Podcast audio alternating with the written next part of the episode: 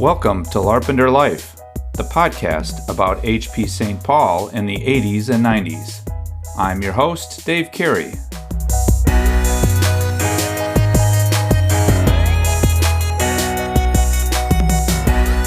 And of course, that's when I would let the boys know whether they need a haircut or not. Gambled like crazy half of the night because we had to leave the next day. I loved it there. Not getting choked up just talking about it.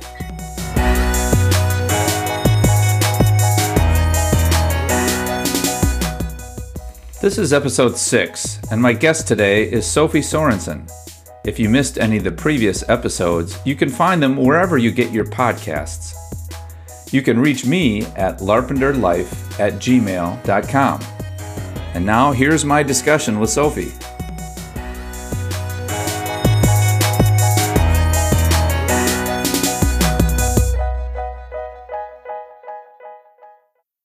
Well, hello, everyone. Welcome to Larpenteur Life. My guest for today is Sophie Sorensen. Sophie, thank you very much for joining me here today.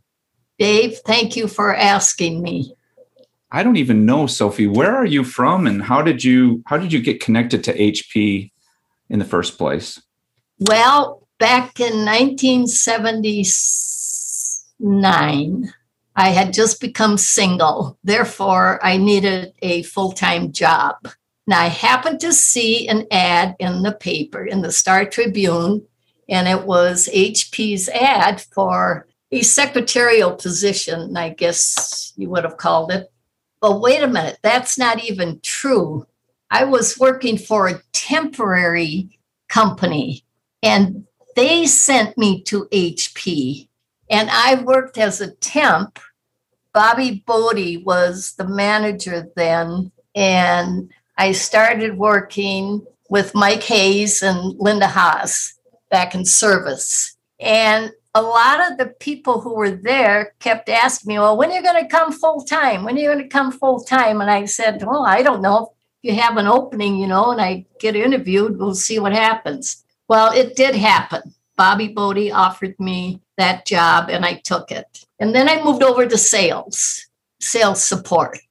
By the way, I think I had more bosses at HP than anybody. I had Bobby Bodie, Nancy Ketchell, Rod Petras, Dan Lee, and Jack Wambacher was my last one.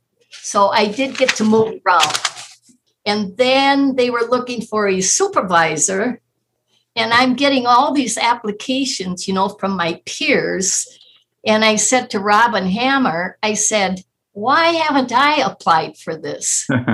she, all she said was, Sophie, I don't know why you didn't. You'd be good at it, or whatever she said. So I applied, and lo and behold, I got the job.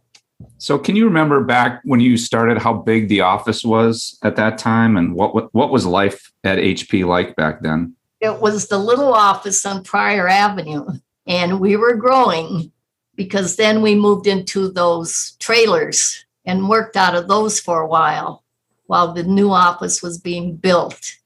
Okay. So, what was it like when you had to work in those trailers then as the new office was being built? It was fun. I thought it was fun. We didn't have to stay in them very long. Let's just put it that way. Then we moved over to the big office, and that place grew to uh, what was it, 300? Right. Employees were there. And as you went through those uh, those changes when we added a lot of people, how did that? How did things change in the culture? Do you think? I'm going to sound like those other five employees that commented on the culture and the HP way. Dave, there wasn't one day while I worked at HP that I did not want to go to work. I loved it there. Not getting choked up just talking about it. That's okay, Sophie. It was the best job I ever had. The people were wonderful. They're still wonderful. I go to those uh, Tuesday before Thanksgiving get togethers at Joe Senser's, and I wouldn't miss one of those for anything. But the culture at HP was family. Totally family. When I was in HR, I got to do the orientation for all the new employees, four, five, six people on a Monday morning, every morning. It was just growing, growing, growing. And of course, that's when I would let the boys know whether they need a haircut or not. Well, I'll tell you what, Sophie, I'm going to tell you a little story about the first time that you and I met in 1983 on my very first day of work. Uh, you you did the orientation for me, and I'm sure you don't remember this, but you didn't say anything about my hair, which was certainly longer than it is now.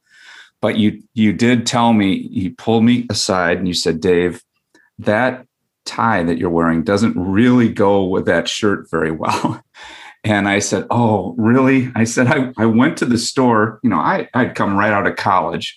So I didn't know anything about anything slightly dressier or business attire. So I just went to a Dayton's, I think, and uh, ended up looking at a mannequin and I, I bought the tie and the shirt that was on the mannequin because I figured that must go. And so I told you that, and you said, "Well, they don't really know anything," and you you gave me the tip on what I needed to go buy.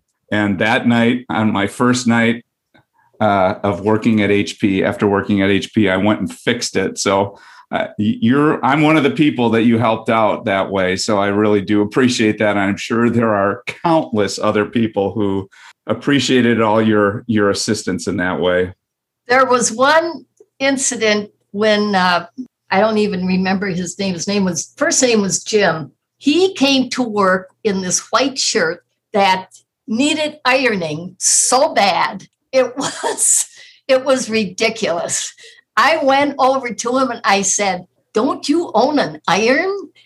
And he looked at me and said, "Why? What's the matter?" I said, "Jim, it looks like you just took that thing out of the washer and put it on." He didn't like what I said, but I didn't care at the time. at HP, you could tell jokes, you could compliment people, you could tell them they needed a haircut. They would not care. They would laugh and they'd come back and say, Hey, Sophie, how's this? I'd say, Much, much better. That's why I could never work in an, I don't know if I could work any place now because I would have to keep my mouth shut constantly. So, when you were supervising the admin folks that dealt with sales, how was the relationship between between admin and sales? How did that work? I thought it worked pretty well. There was when I was a support person, I remember we were told that phone rings, you answer it. However, everybody was supposed to do that. Salesman, the service, but there was one guy that I supported. I won't even say his name, but if he listens to this, he'll know who I'm talking about. I approached him one day and I said, Hey, we were just told that you guys are supposed to answer your own phones if they ring. And he just let me have it. He said, That's my phone. If I want to answer it, I will. If not, I won't. And I thought, okay, I guess I got told. But that was probably the only time in 17 years that somebody I did not agree with, but we were still friends. Was the HP way something that people talked about back then? You know, right from the get go when you started? Well, I probably when I started, I didn't understand it, but we certainly talked about managing by wandering around and open door policy. Oh, I know what really got to me was, or it was a shock, the first name deal, even Bill and Dave. Because of my age, I was brought up that anybody older than you, parents, authoritative people, or whatever, you called them Mr. or Mrs. with their last name. And that's how I brought my kids up until things changed. So that was a big surprise to me. And the other thing that surprised me about working for Hewlett Packard, and I'm sure it was the same in other high tech companies, I could not believe the amount of people at that time who would work at HP for maybe three, four years, mostly in sales. three, four years, all of a sudden they're gone. They went to another company, probably for more money and blah, blah, blah. I was not used to that. We, my parents, my dad, and uncles and whoever, they were at their jobs for 35, 40, 45 years. Back then, it was not, people moved around. But then I see all these HP people who just quit and they were there for 40 years, and which was good. I, I'd like to hear that. So when you went from a um, support person yourself to a supervisor, uh, how was that? Was that challenging? Very, yes. Because of, oh, yeah, I, I sort of got into trouble a couple times because of the way my thinking was. You know, Dave, when I was brought up, you did what your parents told you to. You never said no, you never talked back. You because you get it, you know. So I had a problem with bending, with not sticking to black and white. I had to learn how to expand my whatever. If he said no overtime, there was no overtime until I left this one day on vacation and somebody complained that they couldn't stay to finish a job or something. I heard about that one that I, I have to be more flexible. But when I was brought up, you did what you were told. And so that was hard for me. Sophie, earlier you mentioned the haircut advice that you'd often give to us guys in the office. But I also seem to remember one time when your son came into the office and that whole thing kind of backfired on you. Do I remember that right? One day, my oldest son visited at the office and he had long, curly hair. I mean, long down to the shoulders. And he had just gotten a perm. And who comes by but Don Skalecki? Do you remember him? Oh, sure. He came over and I introduced him to Dennis. And he looked at me and he said, This is your son? I said, Yep. I died. I just, he said, You better send him to the barber. I said, End of subject. They don't listen to me. well, the other one, when I turned 50, it was supposed to be a surprise party in the office, but somebody had made a trip to Chicago, the off uh, Rolling Meadows, and must have told somebody that they were planning a party for me.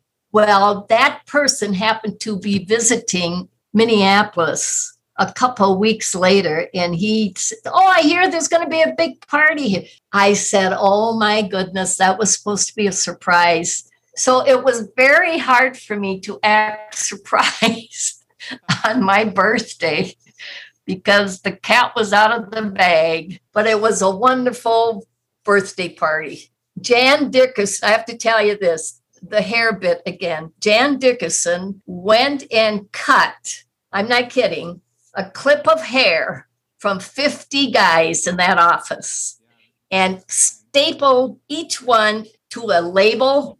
They're all stapled onto this roll of labels with your name on it. Yep, and I kept that. I, I thought this is really something. Anyway, it was a fun party. You mentioned that you liked every boss that you had during your time at HP. Can you share an example of why that is? Jan Dickerson and I went out to lunch one day with a couple of the sales reps that we were supporting. And of course, we didn't get back at one o'clock. We didn't get back till probably four and I knew, I knew somebody knew.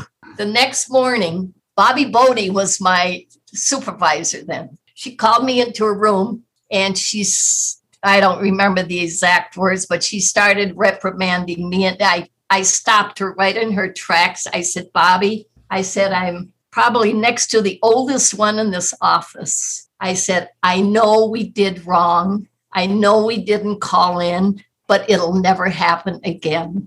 She said, okay, meeting over. so that was that. I think that's a great example because who hasn't done something like that or made some mistake in their career. And sometimes in some office environments, you have to be petrified almost of that and not admit it because who knows what kind of consequences will come from it. And we had plenty of mistakes made by employees, but everybody was pretty cool with it. And as long as you were trying to do your your best, the leadership was really understanding of mistakes, I think. Yes, I I think they were too.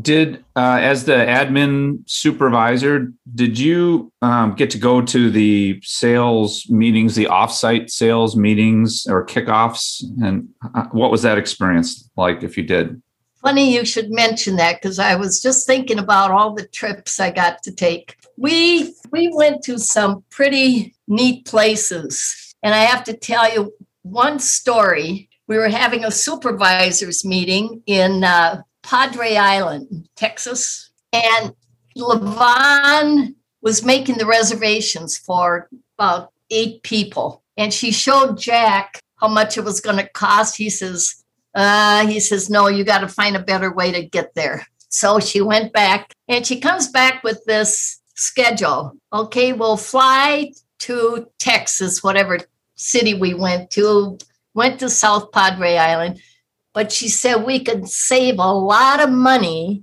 on the way back if we go from South Padre to Tennessee and then go to Las Vegas overnight. So that's what we did. Gambled like crazy half of the night because we had to leave the next day. And the funniest thing, well, it wasn't funny, it was, we were very envious. Jerry Fogerland from Iowa. Was that his last name? I think so. He comes back wearing a new jacket from the casino and $8,000 that he had just won. I'm sure you all made a lot of money too, right? No, none. But that was that was a trip. I really appreciate you joining me today, Sophie, and taking the time to talk to me. I'm sure everybody would like to get a little bit of a quick update on what you're up to these days and how life is going for you. Life is fine. I live in my townhouse right in Arden Hills, just a mile from Bethel College. And I'm totally retired. It'll be 25 years in October. What do I do? Last year, forget it. We didn't play bridge. We didn't go to lunch. We, we didn't do a lot of things didn't go work out, still not playing bridge. I do work out five out of seven days at the New Brighton Community Center. I do a little traveling. I have 12 grandchildren, four great grandchildren. Oh my goodness. That must keep you busy. Well, it used to. You know, once they grow up, they're grandma who? they're into their own things. Well, before I uh, let you go entirely here, Sophie, I know we're our listeners, it's all audio, but I know we're on Zoom and you can see me. I just I want to make sure I'm I'm going to show you left and right and my back. I just want to make sure my hair is short enough. Is this is that okay? It's perfect. all right. Yep. Good. I passed the test. Well, thank you again, Sophie. I'm really looking forward to the time when we can get together for one of those Tuesday before Thanksgiving events at Joe Senser's or wherever and maybe we'll we'll get a big group together. It'll really be special. Yeah. Dave i want to thank you for doing this and i hope you find enough good stuff in that to keep. Okay bye.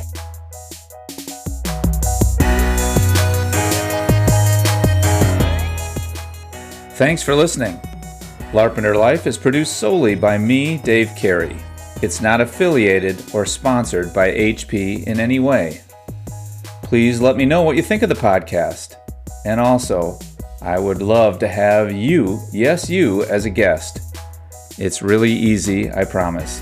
If you're up for it, please send me an email at larpenteurlife at gmail.com. Until then, take care, everybody.